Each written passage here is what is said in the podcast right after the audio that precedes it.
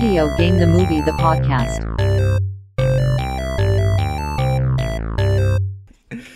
Welcome to Video Game the Movie the Podcast. I am your host, Nathan Bertram. I am another host, Mackenzie Easton.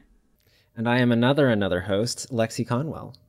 And this week we are talking about the 1994 movie Double Dragon, which is based off the 1988 arcade game of the same name.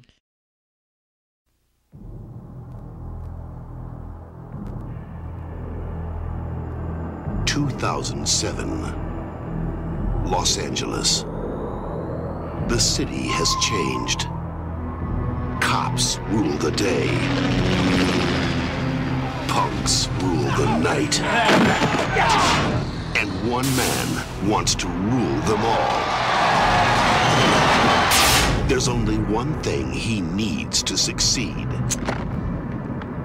This is only half of it. Find me the other half now. And look who's got it. It magnifies the power inside you. This half gives power over the body. All right, so where's the on button? Now, two brothers will stop at nothing to protect their half. Look out! And a madman will stop at nothing to possess it. You're gonna love this. Let's have some fun. Who wants gum? If they succeed, they're heroes. But if he does, they're history. Watch your step. Time to skin you guys.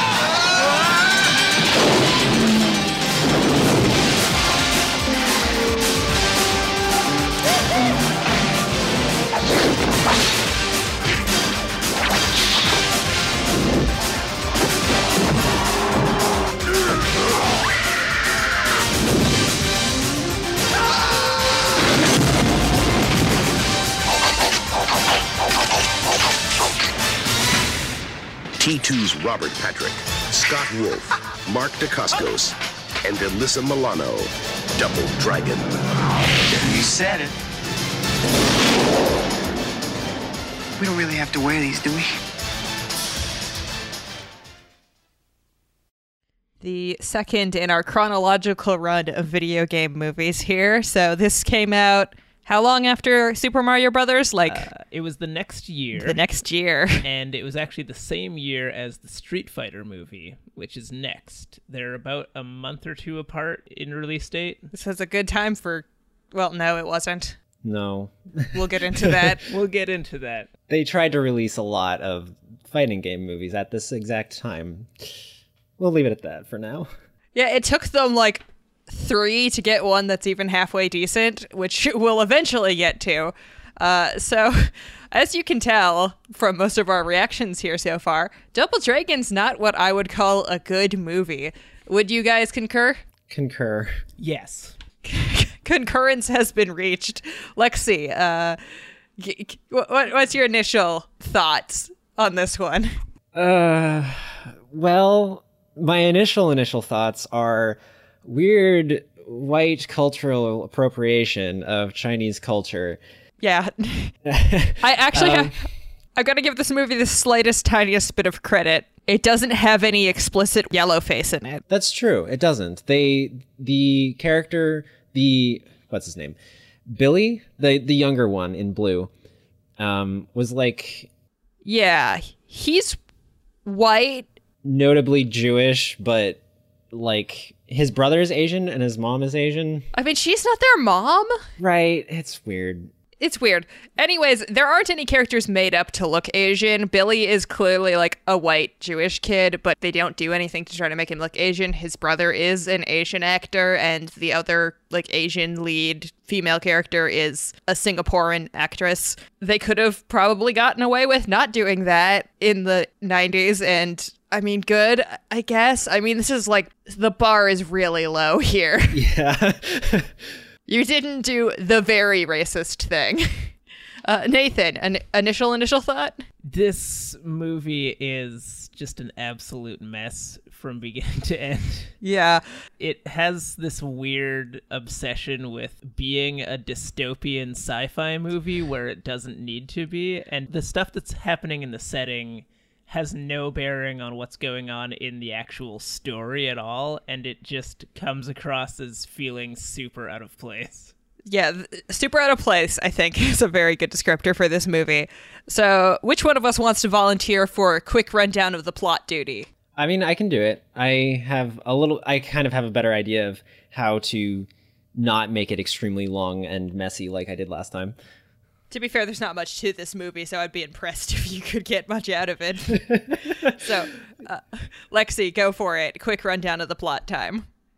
Basically, there are two brothers, and they have one side half of a magical Chinese amulet called the Double Dragon, and opposing them is the villain Koga Shuko, whose real name is Victor Geisman because he's just like this weird appropriative white businessman who has the other half of the Double Dragon and is obsessed with dominating all of New Angeles, which is a post earthquake San Diego Los Angeles fusion, according to IMDb. It's just Los Angeles in the movie. And it, they they run away from him a bunch. He unites the gangs of the city against them. They eventually beat him and become defenders of ye old magic amulet. Yes, that's actually a very good, concise rundown. Meanwhile, the like Los Angeles stuff and the gangs, which are like only sort of connected, there's this entire side plot with Marion, who is a teenage girl like their age who runs a like revolutionary movement in Los or in New Angeles that does charity work and prevents the gangs from hurting people and like rescues orphans on the streets because the police department has made a deal with the gangs to that the gangs own the city at night and the police don't do anything about it and Marion's dad is also the chief of police and it's like this entire thing that's going on that is in no way important.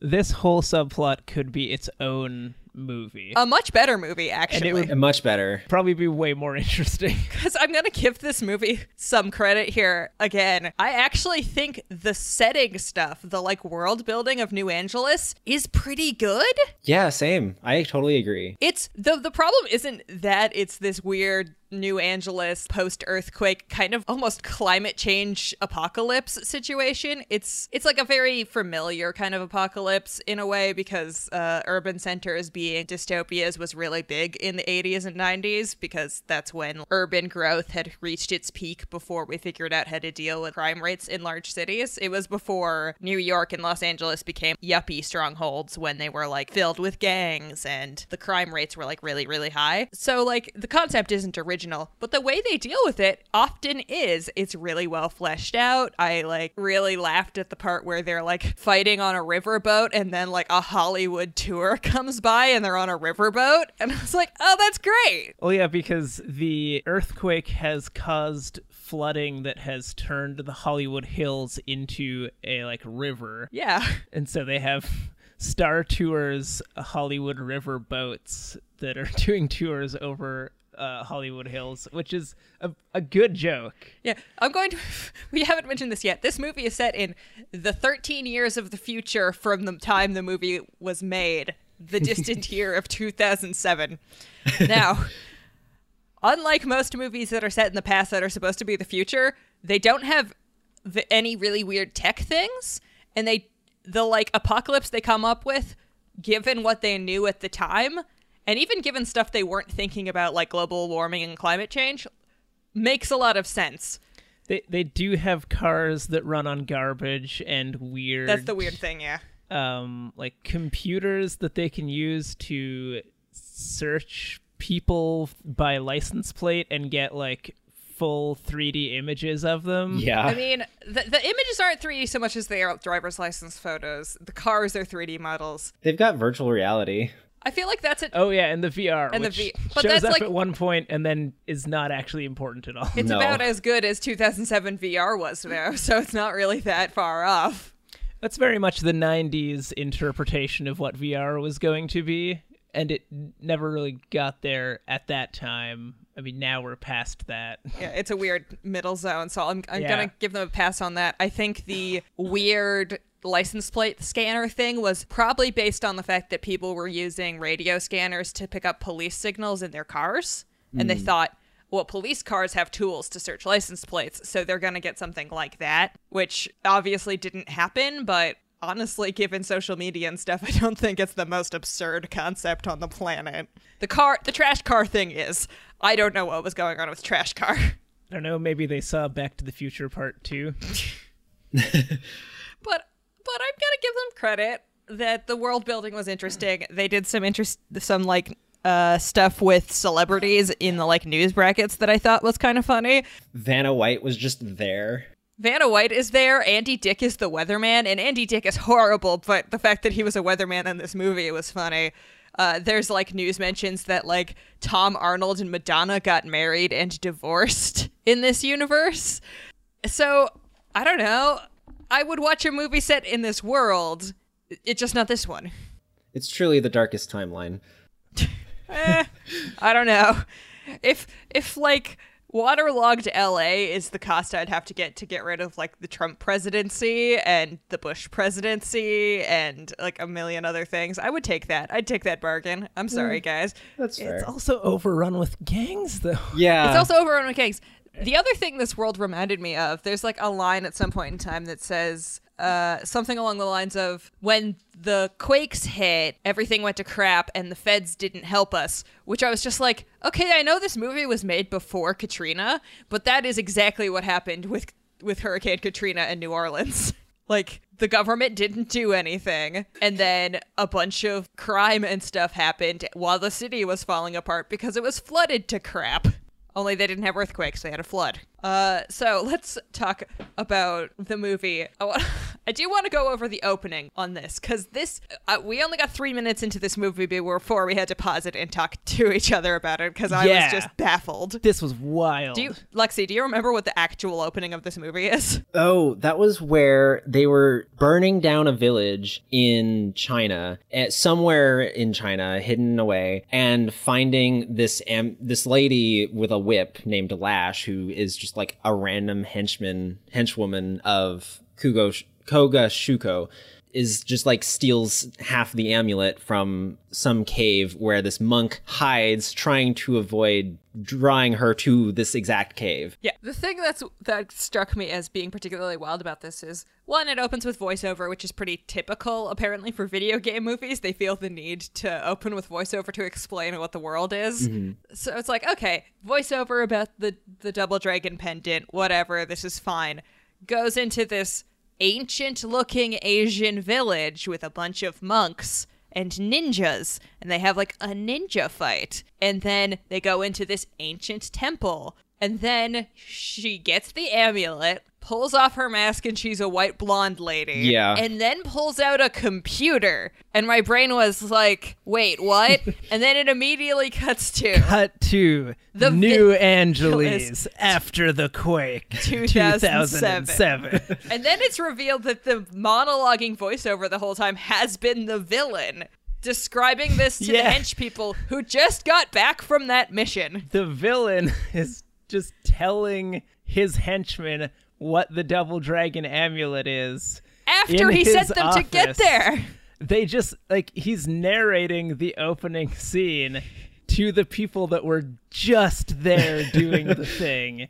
I I didn't even pick up on that. That is incredibly stupid. But then again, he is stupid. The villain is my favorite part of this movie That's fair, but he is incredibly stupid as a character. The character, yeah, uh, the performance is like really campy and fun. Yeah, that's I agree. he knows what movie he's in yeah. he knows what movie he's in and he's doing an amazing villain performance this guy is killing it and this guy isn't just some rando either uh, nathan would you like to inform upon who this guy is Uh, have you ever seen Terminator 2? I haven't.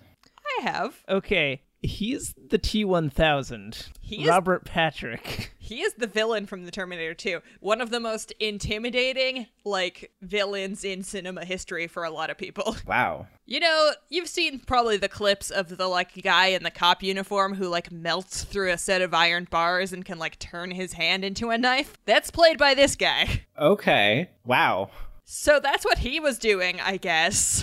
The the other person, well, okay, there's two other people of note in this movie acting wise. There's uh Marion, who is my other favorite part of this movie, who is Alyssa Milano, who is like a name. Yeah. like she was less of a name then, but yeah. And then Jimmy Lee isn't really a name. But we coincidentally saw his most recent performance Yeah. like the week before we recorded this. He is the primary assassin in John Wick 3. Yeah. And he's really good in that. Yeah, it's amazing. He learned how to act at some point in time in the last like 30 years. Yeah, I'm really proud of him. He's been in so many things. Yeah, he's and he like clearly actually knows how to like fight and stuff, which I don't know if he did then. It's hard to tell in this movie because the choreo is bad. But mm. like in John Wick 3, he's killing it. He's not killing John Wick because that's hard to do. Yeah. But he's killing his performance. Um, I was actually, as far as like the choreography in this movie, I was impressed by the first fight scene with the brothers in the dojo or like the the sparring match. Yeah. But all of the that set the bar like pretty like it was good, and then everything else from then on was awful. yeah, this movie has a serious fight choreography problem, right, Nathan? Oh yeah, for sure. Oh, you're looking up another actor. Oh yeah, the, another actor I wanted to mention. I'm just always happy whenever he pops up in anything. But Al Leong plays one of the henchmen, and he is the inexplicable Chinese terrorist in Die Hard who is with all of the Germans. Okay. And he's just a character actor, and he's great, and he'll just show up in a movie from time to time. And I just I wanted to highlight that. Yeah, Nathan was staring really hard at the first sequence of the movie, being like, wait a second, I'm pretty sure that's the guy from Die Hard. Oh, he's also Genghis Khan in Bill and Ted's Excellent Adventure. yes. Wow. So there's like some people in this movie who show up from time to time, but that's not much of a saving grace. Nathan, what did you think about all of the fights in this kung fu kind of movie? Yeah, I mean, a lot of the time, a lot of the time, you have gangs that are fighting these two specific characters, the Lee brothers, and the choreography is so like clumsy, and there's so many characters that are just in the background, like hitting things and waving their limbs around. Yeah, and like the foley work in the fight scenes is also really bad. Yeah, it makes it so much worse.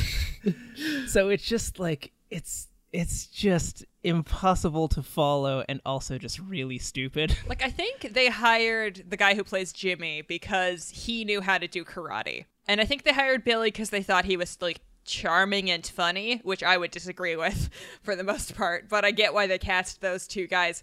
The problem is I don't think they had stunt people for literally any of the other characters except for no, I think any of the other characters. Because the problem isn't that the motions of the fights are bad, it's that they're really, really badly timed. Mm-hmm. Like, nobody is reacting to anything realistically. Nobody looks like they're getting hit. Everybody looks like. And it's. I, I mentioned this when we were watching it. It would have been better had they been reacting even more stupidly if they had gone really crazy, if they'd like thrown themselves across the room when they got hit, as opposed to just like dodging out of the way. Mm-hmm. Because right now it just looks like a middle school like play where these kids don't quite know how to do fight choreography, but they looked up a video on YouTube about it. Instead of like either a good kung fu fight or a campy nonsense. It's like boringly mediocre instead of anything. The most obvious point for this for me was there is a scene where they're being chased by all of the gangs and the brothers have gotten into a boathouse. Yeah. Okay, fine. Good setup. So they're trying to break down the boathouse to get into the boat to to kill the brothers basically and steal their necklace. But anytime like everybody is banging against the walls of this, but anytime anybody puts any force on the wall at all, it breaks through. Like several people break through, but only at choreographed moments. So it's really, really clear that nobody else is touching it because it's incredibly fragile. Yeah. It's really bad.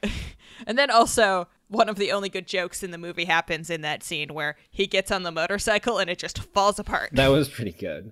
That one's funny. This movie has maybe three jokes that actually land in the entire runtime.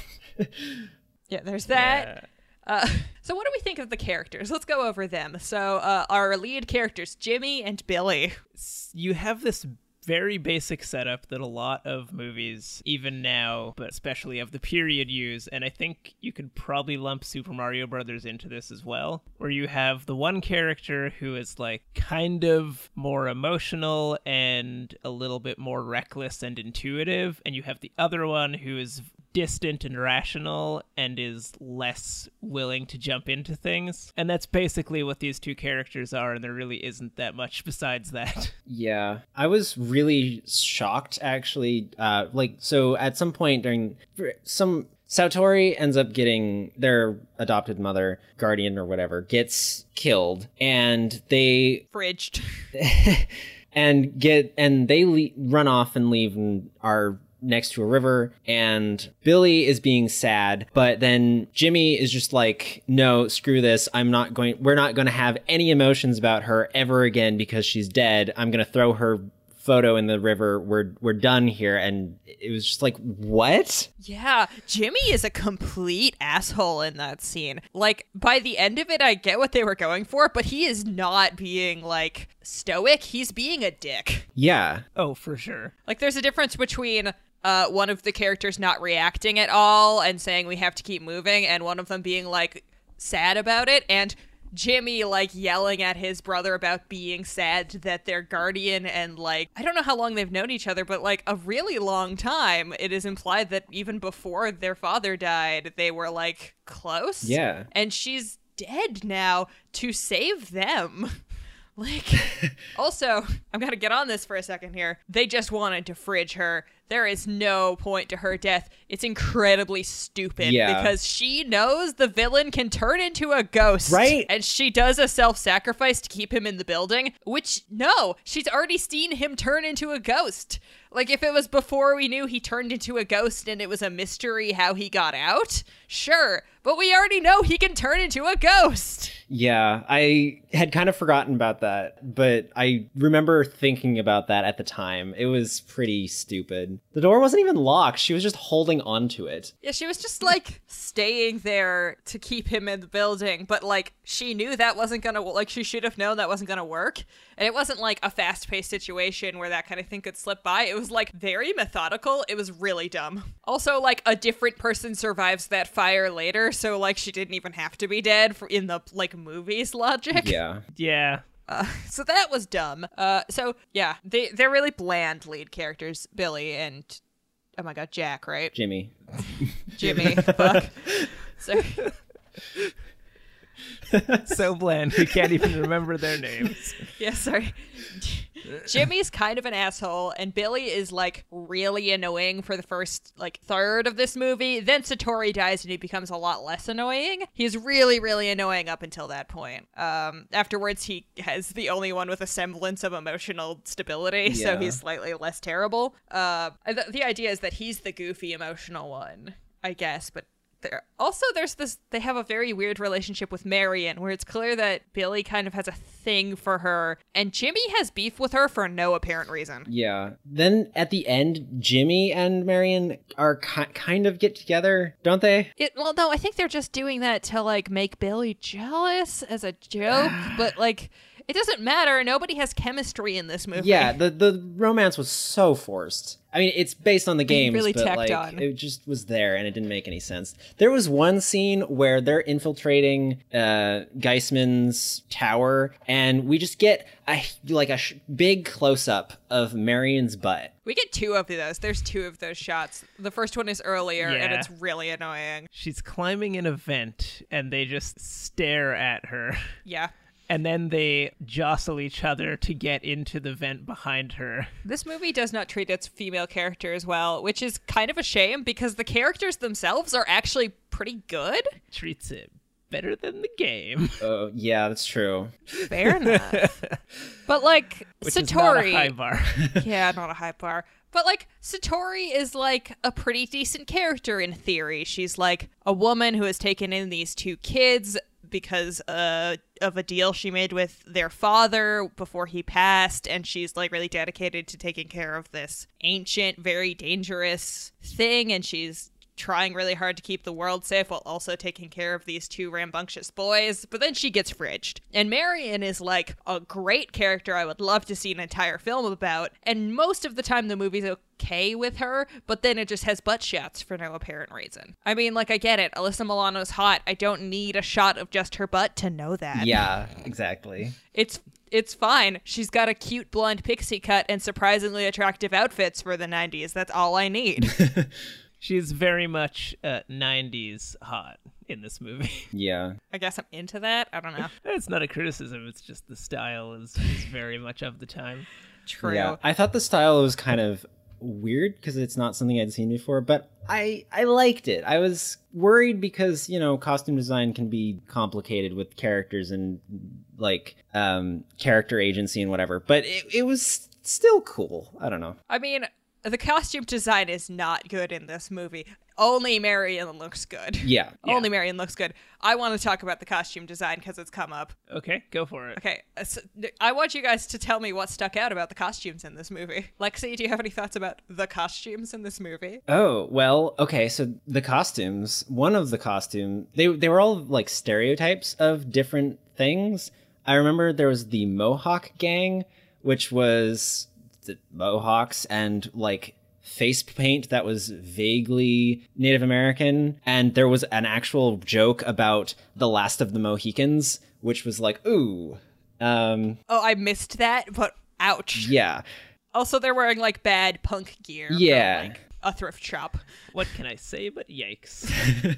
Um, I saw some like preps running around as gang people. Uh, At that point, I, I wrote down in my notes there seems to be a schoolboy gang. yeah.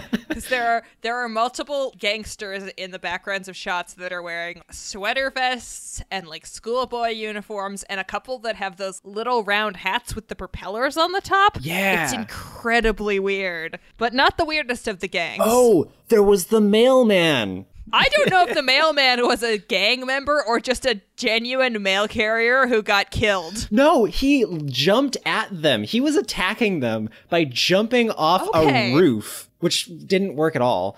But I think he was part of a mailman gang.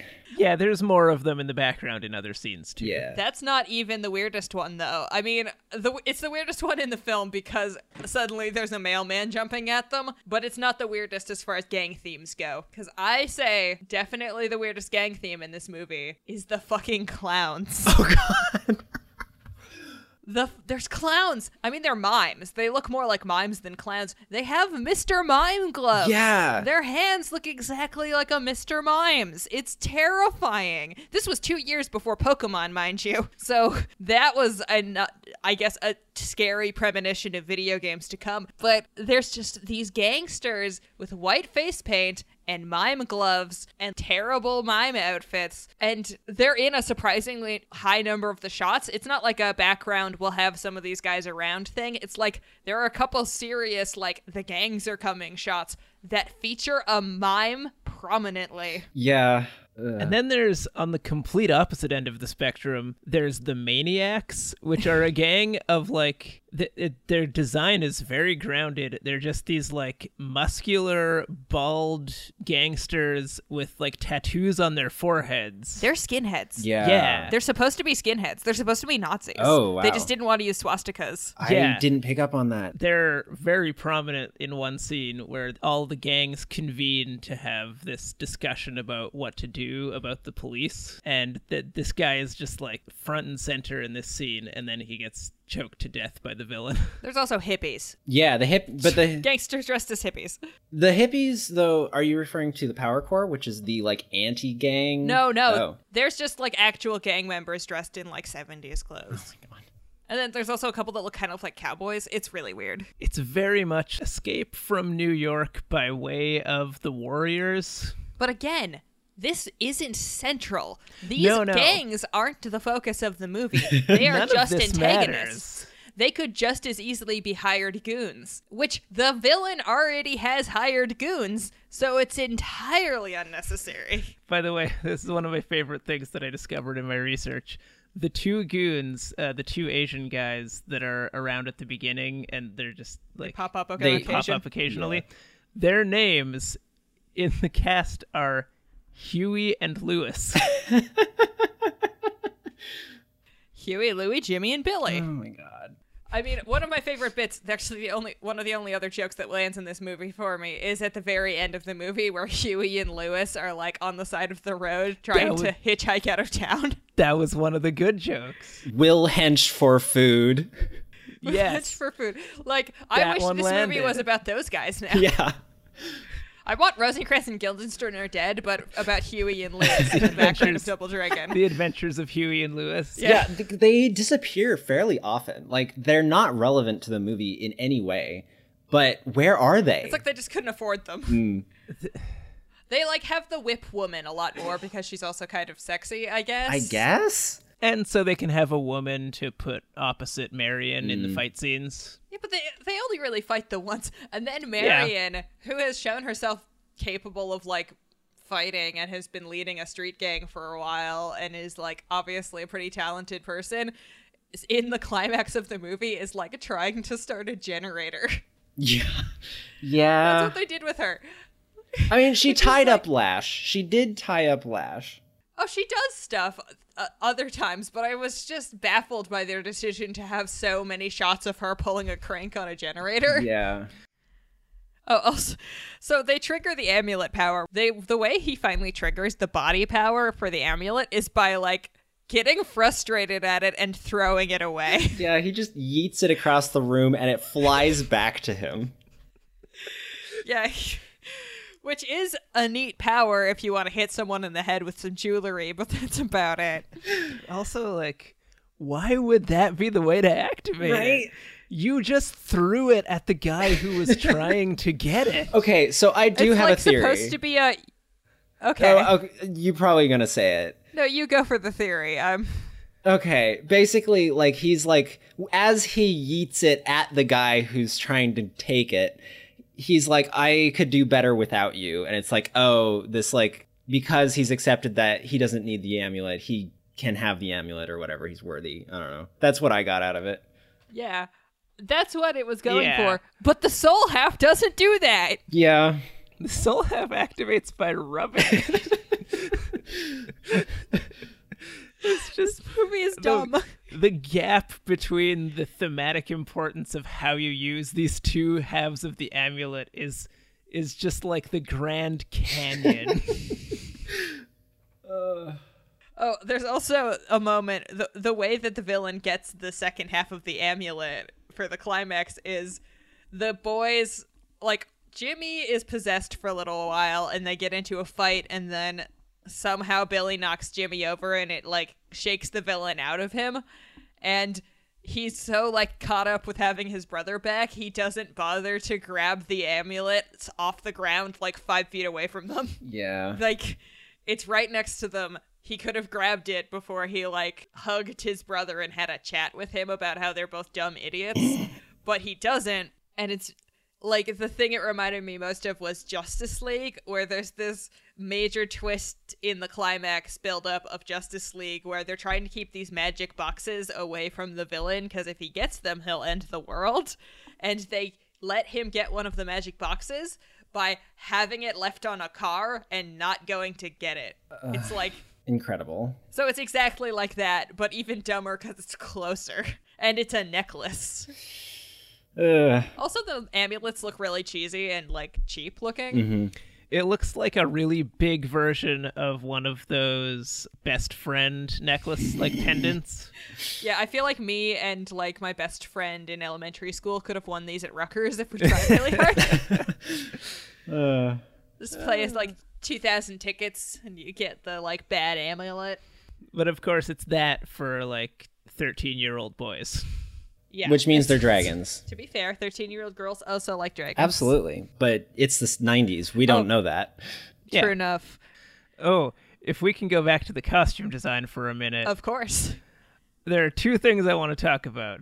Uh, the the first is the bedazzled sequined uh, uniforms that they get for uh, completing the Double Dragon, God, Yeah. which That was completely bad. ridiculous. it was so bad.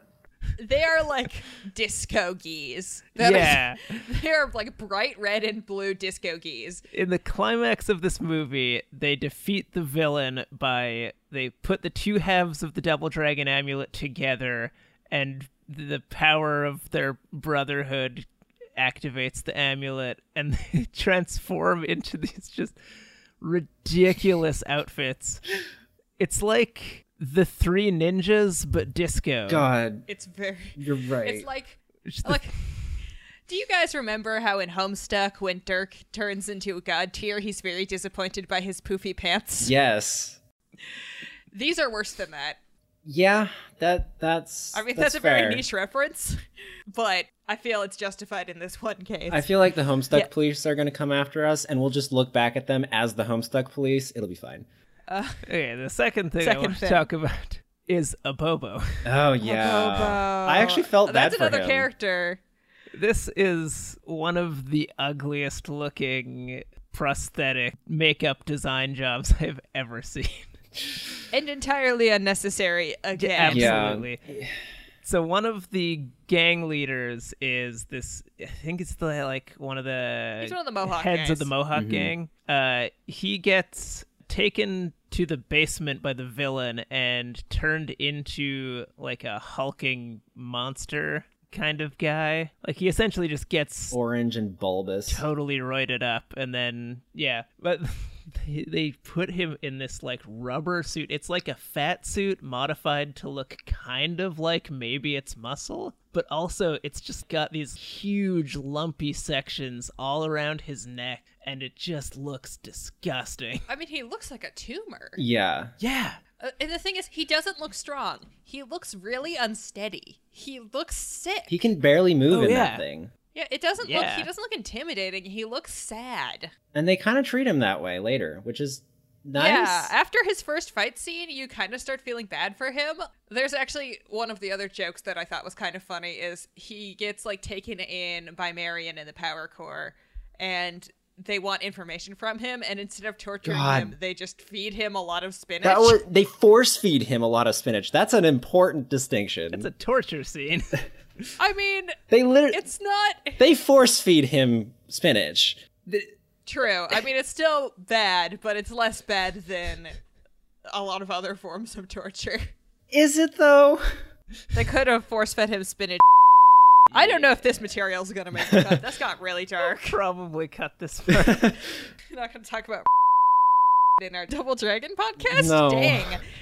I think this goes beyond the explicit tag on itunes Fair enough. So, anyways, yeah, no, I do feel kind of bad for Abobo by the end, and he does like seem to be reformed by the end. So, I guess now they just have a mutant pal. Yeah, they give they let him drive the car. I'm really unsure why. I think Jimmy had this thought that Billy was in control, uh, was like like ghost Yeah, controlling that's the thought. Him, but like Billy doesn't have the spirit amulet. Jimmy does? yeah Yeah, he can't do that Jimmy's jimmy not very smart. Billy's not very smart. The only smart people in this movie are Marion Satori. and Satori. Isn't that smart though? She does the very dumb self-sacrifice. Yeah. I think the villain mostly behaves fairly intelligently. He doesn't make any really stupid decisions. He's terrible at fighting though. He goes into fights and just gets beaten up. Oh, he's personally bad at fighting, but most of his decisions mean he is not fighting personally most of the time. Hmm. So he's relatively intelligent. The cop dad gets more intelligent by the end of the movie when he's like, "Oh yeah, my daughter had a point. I'll like be a good cop now." Yeah. But he takes a while to get there. Uh, there's one more costume design thing, and that is when they first meet Marion in the Power Core, they're all wearing these jackets that are perfectly blend into the graffiti on the wall. That was really funny. That's really great. And then uh, Marion's outfit for the rest of the movie is shorts with a green tank top, a matching pin that like matches her belt buckle, and the sleeves of that jacket as both like leggings and like gloves. Oh, is that what those were? Okay. Yep. It's wild. I mean, I like it, but it's wild. Yeah. Uh, so we talked more about the costume design in this movie than we normally do. I'm going to talk a bit about the sound design. We talked about how bad the foley is. The score is also very bad. It sounded to me like they had just directly taken sound from video games and plugged it in. It's very cheap. Yeah, th- there are a bunch of people listed. There's like about four people listed in the music department on IMDb, but nobody listed specifically as the composer. Oh, oh, that's not a good sign. So I don't know if one of those people actually wrote the music or if this was just like This was all public they domain. just threw it together. there's there's like three options. Either it was collaborative, either it was all public domain, or the composer was so ashamed of himself he begged IMDb to remove him from the listings. Now, I don't think IMDb usually does that, so it's probably one or two, but I choose to believe it's three. oh, also, Lexi, this is a very minor point. At one point in time, someone squeezes Cheez Whiz into a car to make it go fast. They throw they throw the whole thing in. They don't squeeze it in, but yeah. Is that what Cheez Whiz comes in in America in like aerosol cans? yes. I have never seen one of these in my human life. When you come to my wedding, can you bring me a can of cheese key, like cheez whiz in a can, so that I can like experience this? Uh, I mean, I can if I drive. Those aren't allowed on planes. It's aerosol. I'll probably have luggage. It's an aerosol can. Those explode. Fair enough. Fair enough. There's If a reason the car oh, goes faster. I thought it was some kind of joke about cheez whiz. cheez whiz, for those of our American listeners, comes in jars in Canada, like peanut butter. Wait, really? Yeah, Yep. it's like a spreadable. Then where's thing. the whiz part? That's a good question. I'd never thought of it that way. I mean, I guess it's just a meaningless brand name here. Yeah, we just kind of thought it was a brand thing. Huh. On some level, I knew Cheez Whiz in an aerosol can was a thing, but I just never really dra- dawned on me until now that that's the actual form. I knew that was a thing because of the Goofy movie where Max's classmate pulls out a can of Cheez Whiz and makes the Leaning Tower of Pisa in his hands out of cheese, and it looks delicious. See, no, I knew about aerosol can cheese. I just didn't really connect that with our Cheez Whiz for some reason. That's fair. It's totally fair. Now, this is a bit of a sidetrack, but this movie is really not that interesting. To be completely frank, we've made it sound more interesting than it is. It's really kind of a slog. Yeah. Yeah, it's just it's this very messy amalgamation of like half a dozen other movies from the time period and a lot of things that culture was interested in in the 80s. There's lots of stuff about rising crime and the environment, but none of it actually matters in the grand scheme of things. There's this thread that gets brought up but doesn't ever really get explored in the movie is that there's a conversation where the villain implies that him unearthing, I don't know if it was the amulet or something else, is what caused the great earthquake that destroyed the city. Yeah, there's that. That's brought up and then never addressed again. Yeah. He also tells them that he killed his they killed his dad and they don't really go into a lot on that. What was it? There was something else. Oh right, there's also just zombies in the basement and that never gets addressed again. There were zombies. We don't know how. Well, there was like all of the like like frozen Oh. corpses or uh, like like coma victims that the villain keeps in his basement and then ghosts into. Yeah. Right. But like we don't know how they got there. We don't know why he had them there because we don't know if he knew that this was the power from the amulet or not. And then it's never addressed again once they get out. It's never explained, but I think I figured it out. Okay. Okay. I I think these are former victims of the machine he used on Abobo. right. That I that's my impression as well. Okay, but that's still wild. It's still dumb. and they don't ever explain that. yeah, they, they don't. It's just implied. just- there Jimmy It's also not like it. Jimmy also states at some point that they're in some kind of suspended animation. That is an actual line he says, which I don't know how he would know that and what that means in this instance. I mean, the director of this movie was quoted in an interview as saying that he specifically wanted this movie to be friendly to kids, which is wild. I mean- but maybe that's why that line is in there. Maybe he was trying to like assuage the fears of children that this was a room full of dead people. I mean, there there was this trend in the late '80s, early or, yeah, early '90s to mid '90s of like kung fu movies for kids. It was a thing. Yeah, there was like three foot this is ninja. probably the worst of those. Yeah. Um. What was the one that you grew up with?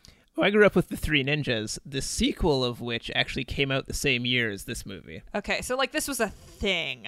Yeah, Or Karate Kid was right around there. Like there was a trend. I don't know why. I mean, I guess culture just kind of got kung fu movies and karate movies, martial arts movies in general, like in the 70s and 80s. They kind of became big in North America. Mm-hmm. And then I guess that's just the distance between when something is interesting to adults and when it becomes cannibalized for children's entertainment. This movie is weird. Uh, there's also like some. I, I want to just do another weird world building thing that I noticed. At one point in time, there's an oxygen station that's like Yeah. a public payphone that two guys are arguing over. Oh yeah. Oh god. There's.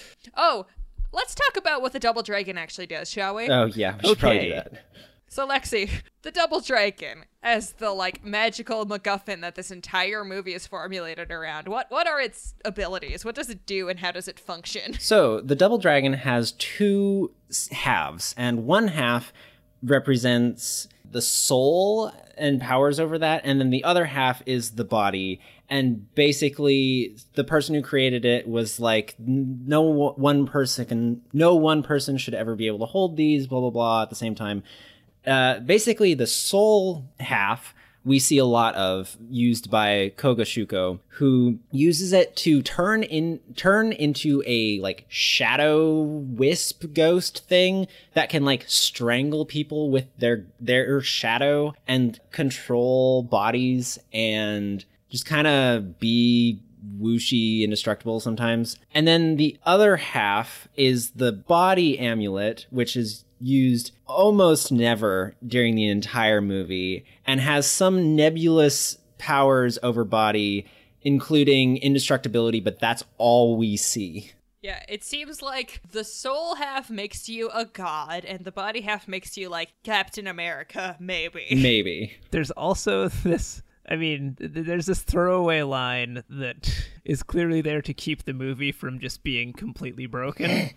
that w- the powers of one half can't work on the bearer of the other half. Oh, yeah. which is why Koga Shuko cannot just possess Jimmy and steal the amulet. Right. There was that as well. Yeah. Well, and then there's also this weird thing that when so there's a, a point during the climax where Shuko gets uh both of halves of the amulet and puts them together, and he just like splits like cellular mitosis yeah. style into two warriors with swords. This has never been established as a thing that can happen. Yeah. It just does. And- He's been trying so hard for the whole movie to get these amulets, and their ability seems to be make you into two kind of decent ninjas. Okay, to be fair, the swords can cut through like uh, presumably cut through souls and can just like phase through objects like a freaking lightsaber. So like Okay, so that that is cool. That's cool, but that's not. I'm gonna take over New Angeles with it. Like, No. it's way more effective to just possess people. Right. Also, he already is implied to be the corporate overlord of the city. Like, his name is on everything. Exactly. His name is on Rice Krispies in this universe. That is a detail that I actually liked about the world building is that they never really say that he's the de facto like corporocratic leader of the city, but his logo shows up on everything. Yeah, that's a fine element, but Yeah. it means that. I really want these magic amulets becomes an incredibly dumb thing for him Oh, to do, especially when their power is this He's very petty. yeah. It's not I have the ability to like reform the elements to my desire or like control massive amounts of people or like anything interesting. It's I am two ninjas now. it's interesting in a video game, mm-hmm. not in a movie. And then they hilariously just kick the two ninjas back together and it reforms into him. Yeah. Like he did also a completely unexplained thing here. He is just allergic to light. Yeah. Yeah. They- He I just mean, is. It's like meta textually, it's not explained in the film, vaguely a reference to the idea that they are like shadow warriors, and so they can't like they, they are harmed by the light. But which no, he has this like like, from the it's established like in the beginning of the movie that he doesn't like light he has to wear shades in his office because he he can't deal with the light Okay, never mind. I completely missed that. No, yeah, it's on. foreshadowed, and then it's like how they defeat him at the end. But it's also like, is he a vampire? What's the deal? What's his deal? Yeah, He's just a guy. What's his deal? his he's never his he he is nobody. He has no backstory. He knew their dad. He knew their dad. He knew Satori at some point. At some point, he was in Japan. At some point, his dad, Satori, Eh, or the dad, Satori, and the villain were in Japan. They found out about the amulet. Somehow caused the the, great earthquake. the dad was The like, dad? "No, these are bad." Yeah. And so the villain killed him, and Satori split the amulets up. And that's all we know. And we don't know why or how. We also have no idea who their mom is or what that situation was. Yeah. We know they both died in the quake, in theory. In practice, it was apparently not that. I don't know what's going on. And it super doesn't matter. Oh, also, the villain at one point in time does a really cool thing where he turns into a ghost or takes a cig or who is it does the really cool cigarette jump. Somebody does a cool thing where they like light a cigarette and then jump off a cliff or like into a pit or something. It's very wait dope. what Uh, Are you talking about when he lights the fire in the theater? oh He lights he lights his cigarette and then he turns into a shadow and the Oh, yeah. matches drop onto the floor. that's really cool. Right, Cool. yeah, that's that the was cool, thing he does. Oh, at one point in time. Oh yeah, they live in an abandoned theater, by the way. That's just a thing. That's just a thing. Abobo tries to kill someone by hugging him really hard uh, for a very long period of time.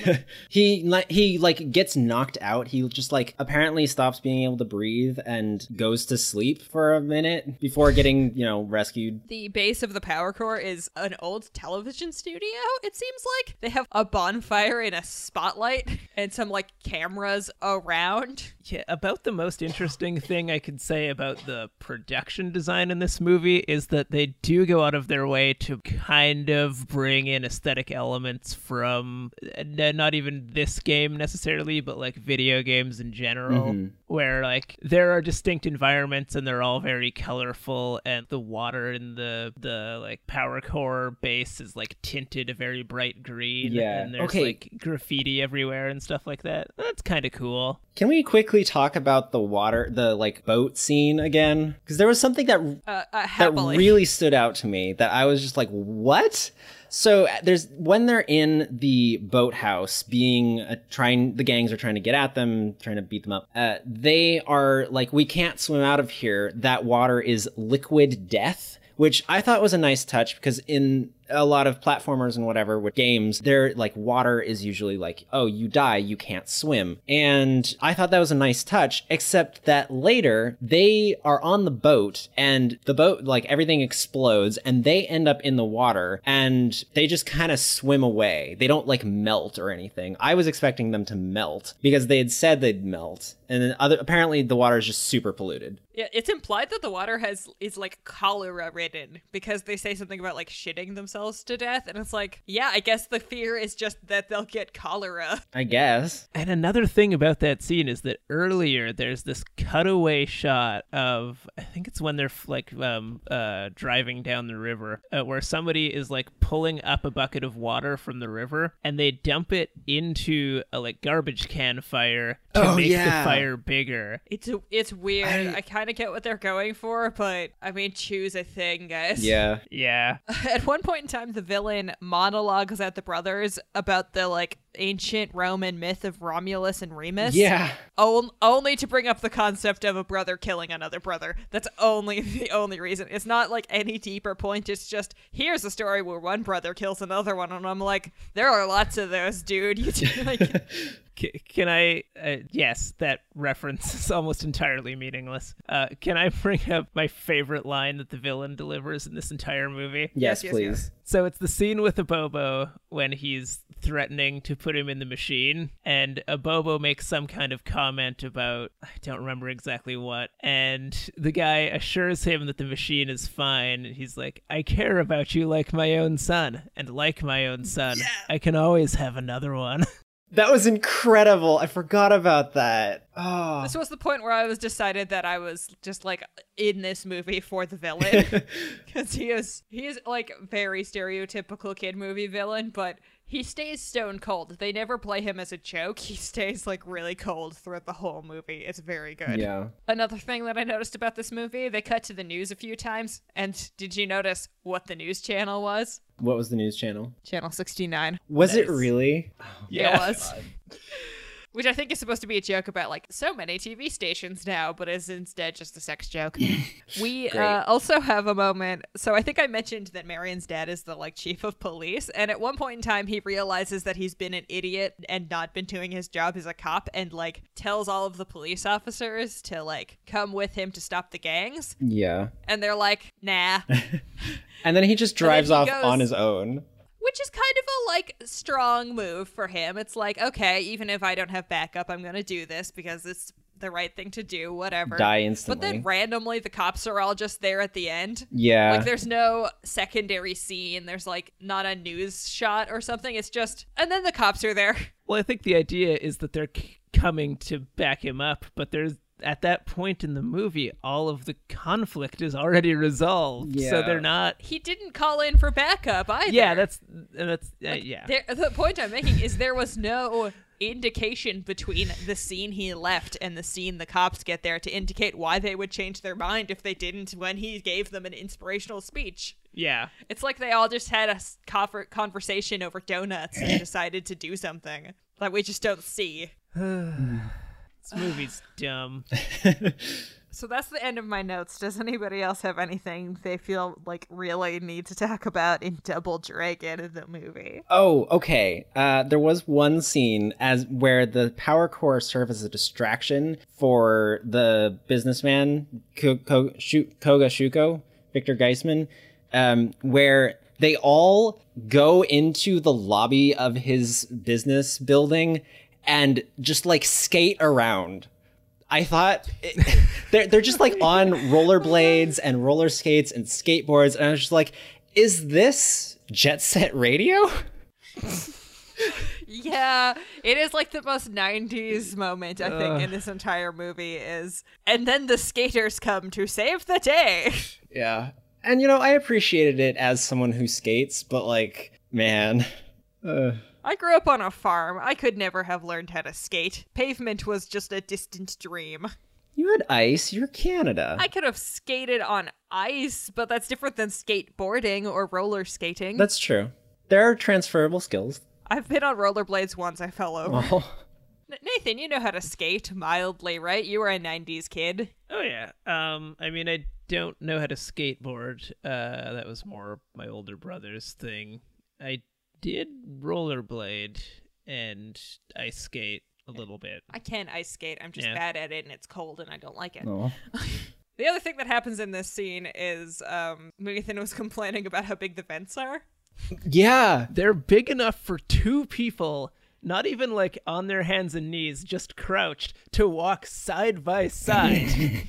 what kind of a building needs a ventilation system that size? Have you Especially when the air outside is deadly toxic, apparently. haven't you ever played a stealth game? Haven't you played Deus Ex?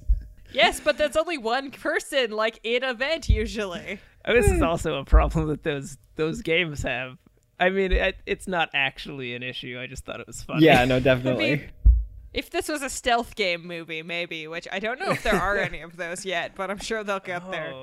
Oh. well, I mean, Assassin's, Creed. Creed maybe Oh, counts. right. That's I mean, primarily stealth. I've been watching Nathan play around Assassin's Creed Origin and Odyssey, and I'm like really interested in actually playing these games now, and I'm gonna be even more hurt when we watch this movie now because I'm like, oh, I actually care now. Damn it, I have so many things to say about Assassin's Creed. I still that's haven't while seen it. away yet. Oh, I, didn't- Oh, sweetie. I know. I, I heard it was bad. Oh, honey.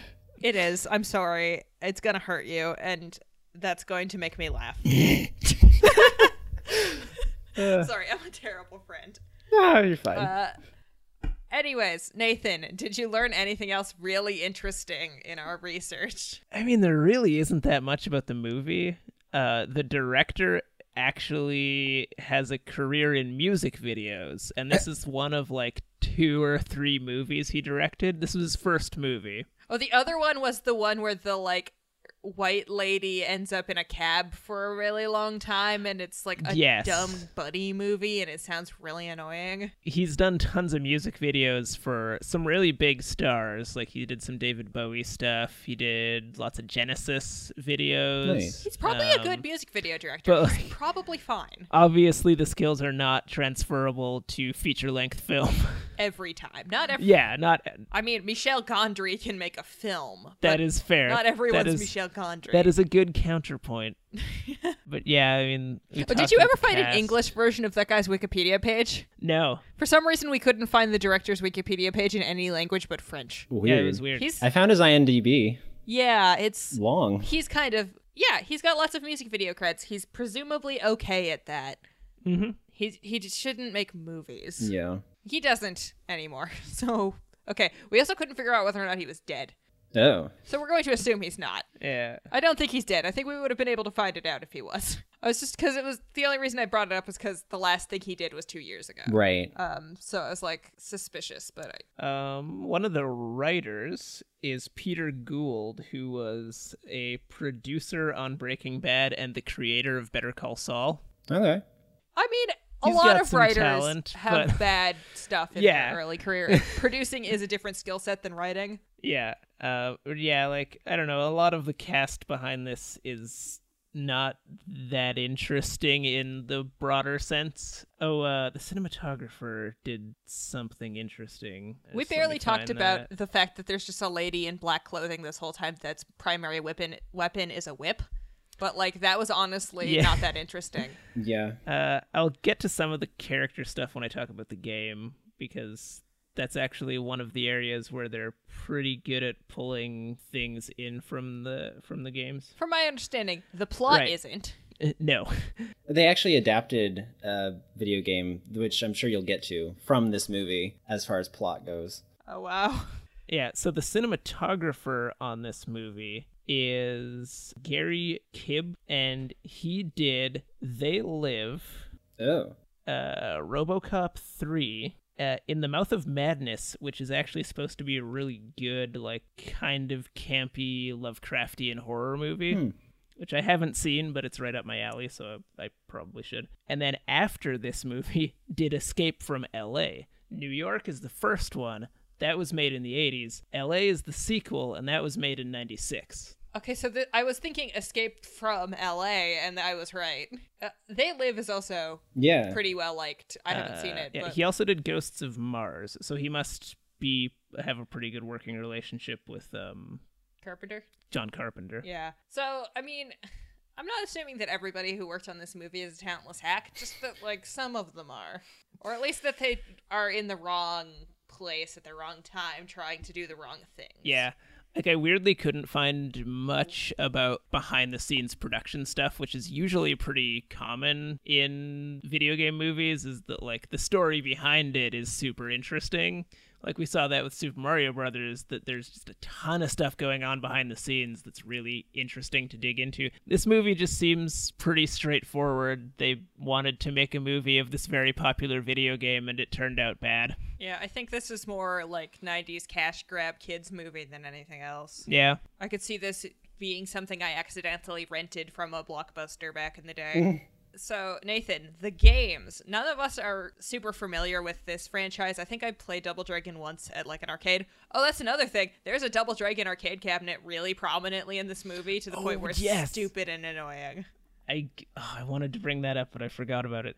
Yeah, mid climax, the villain is facing down against Jimmy, I and think he it's Billy, actually. Billy. It's one of the two. I, he's facing down against one of the brothers, and he like backs him into the like corner where the arcade cabinets are all laid out in the power core base, and the brother is framed square on standing directly in front of a double dragon arcade cabinet. It's so heavy-handed. It's right there.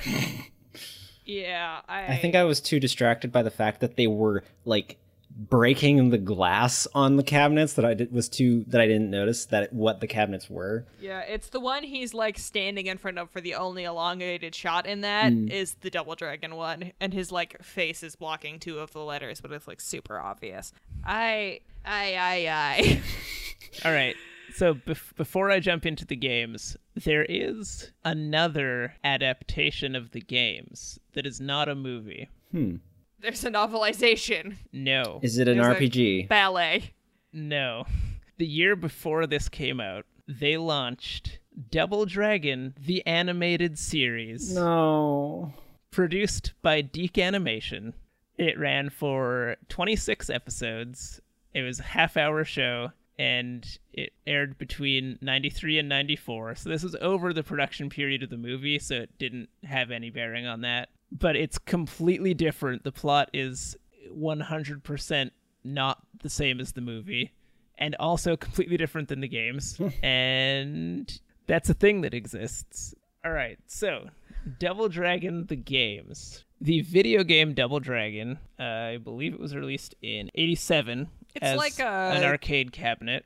It is a side-scrolling beat 'em up action game that is about a woman who gets punched in the stomach so hard she passes out and gets carried off by a thug and her boyfriend and his brother have to beat up all of the thugs to go find her and that's literally the extent of the game. It Oh. is it is not very deep.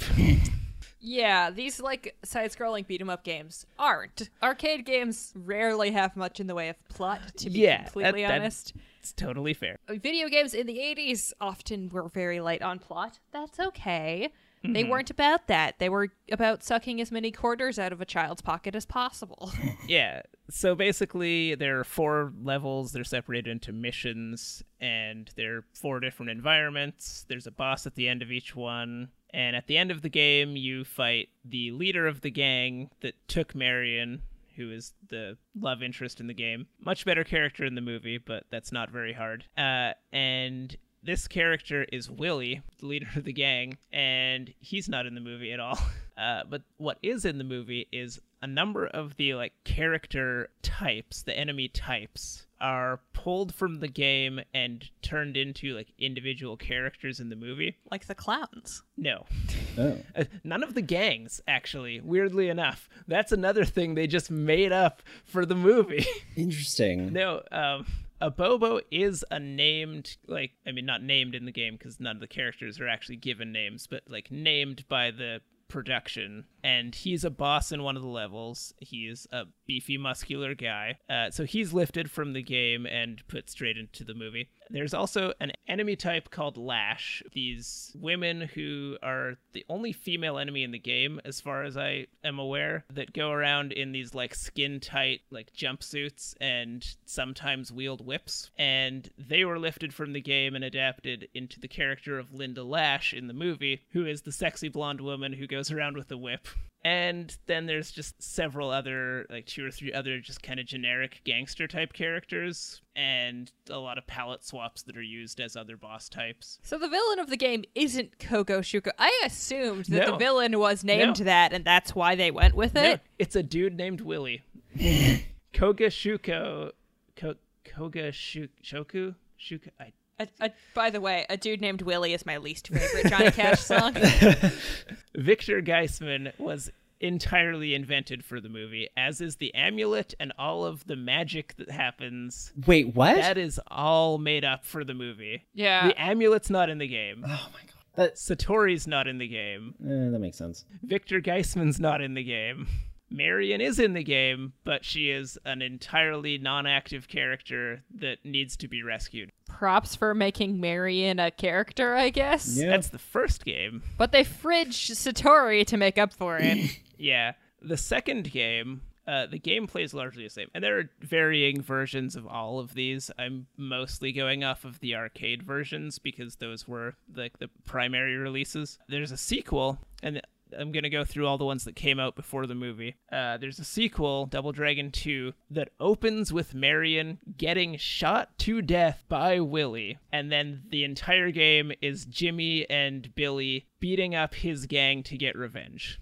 Wow. The third game, suddenly magic exists because the third game is about uh, Jimmy and Billy and sometimes a third character that's a palette swap because they introduced three player. Traveling around the world because a fortune teller told them there were three magic stones that they could use to unlock an ancient power. And that game ends with you going to you go to three different countries. It's China, Japan, and Italy, and you find the stones, and then you take them to Egypt to Cleopatra's tomb, where you awaken Cleopatra because she wants to defend her treasures and she's the final boss. but in the home release versions of this, there's a different ending to to uh, Double Dragon 2 where Marion gets resurrected. Well then. And in Double Dragon 3, in the home versions of that, it's not Cleopatra that you awaken at the end. It's uh Princess I'm trying to remember what the name. It's like Noiram or something like that. And it turns out it's Marion back from the dead and now she's evil and you have to defeat her. Yeah, that makes sense. I mean, it makes more sense than fighting Cleopatra. oh, it's all nonsense. These games were mostly well loved because they were technically super impressive for the time, and they they're largely responsible for the beat 'em up genre becoming like a thing. Um, Sure. this is the same company that made Renegade and think maybe River City Ransom. I've played some River City Ransom. Like, beat 'em ups are fun. Yeah, They're not. and like this game is fun and it plays pretty smoothly, especially for like a game from 1987. The, the, there have been good beat 'em up movies. This isn't one of them. They're not trying to make a beat 'em Yeah. up movie in this, though. They're trying to make a kid That's adventure movie. Like similar to Super Mario Brothers, the movie completely ignores almost everything from the premise of the game and just takes a grab bag of references and just kind of crowbars them into an existing movie script. And like it's it's just it's so obvious and so kind of meaningless.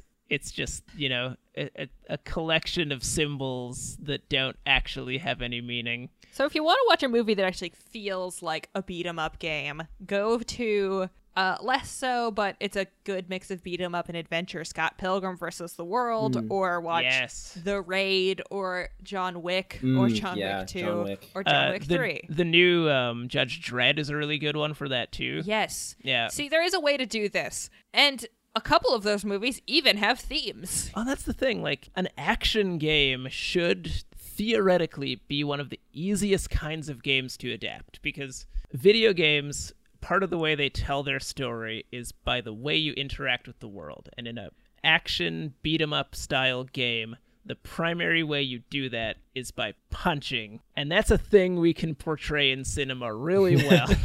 Yep. We've done that. We figured that out. And we've figured out new and exciting ways of doing it in recent years. yeah. John Wick. you you would think that it would be easy to just take the like bare premise of a game and just just focus on filling out the characters and then letting the action kind of take care of itself. Or just like focus your entire budget instead of on a post apocalyptic LA on fight choreography and stuff. Other things that you vaguely get referenced in the movie is that there are certain versions of the first game uh, that couldn't do um, multiplayer just because of the platform they were released on. And so what they did instead of including multiplayer is in some versions uh, it was like uh, Super Mario Brothers style where if one char- one player died the next player character would jump in and you'd swap turns. And at the end of those versions of the game uh, you would actually have to fight the opposing player character to see who would get to date Marion at the end of the game. Which turned into uh, in the animated series at the end of the pilot episode i think it's jimmy starts out on the villain's side in the animated series. Jimmy and billy fight at the end of the pilot episode and he ends up joining the good side instead of staying with the villains and they vaguely reference that in the movie by having the villain take over the body of one of the brothers and making them fight each other hmm. Sorta, kinda, maybe. sort of, kind of, maybe a little bit. I don't know. I mean, another minor point in this movie's favor it doesn't make Marion a prize by the end of it. It's unclear by the end if she's actually with either of them and she's just a useful member of the team. So cool, I guess. Yeah, uh, yeah. I mean, the I just find it hard to be enthusiastic about this movie. I'm not going to say the games have no merit because obviously they are part of a very important legacy in the history of game design. But as far as the narrative and character of these games go, they're pretty boilerplate when they're not being kind of offensive. So yeah, this was Double Dragon. Uh, on our entirely arbitrary rating systems, I give this movie one quarter of an amulet. Nathan, On a scale from 1 to Yoshi, I gave this movie half a dragon. all right, Alexi, do you have a, a rating for us for this film? I guess. On a scale from like zero to John Wick, I give it like, I don't know, 25%. On a scale from from John Wick to Hercules in New York, I give this movie uh uh Three Ninjas Three, the one where it's different kids. It's the one where they go to the theme park, right? I don't remember. I saw it once and people were talking over it for an improv show. so this has been Double Dragon.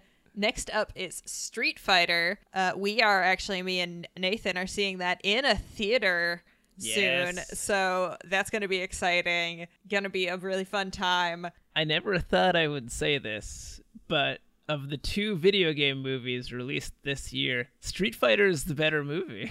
I haven't seen Street Fighter, but I'm pretty sure it is the better movie. At least it has Raul Julia in it, you know? yeah, that's a, there's a weird trend with video game movies where like occasionally the villains in them are just great. Yeah. so next week is Street or next whatever next whenever this is released is Street Fighter. I have been Mackenzie Easton. This has been Nathan Bertram. and Lexi Conwell. and this has been Video Game the Movie the podcast. You can find the podcast at VGTM podcast at twitter.com. You can find me on Twitter at Bert Nerdtram. You can find me on Twitter at Kenzie Phoenix and Lexi. You can find me at at Conwell underscore Alex. Thank you all for tuning in. Uh, and don't forget to go to the bank and get some quarters for the video games. That's my new tagline. Hope you all like it. you want me to try a new tagline? Because I Game want to over. Game over. You died.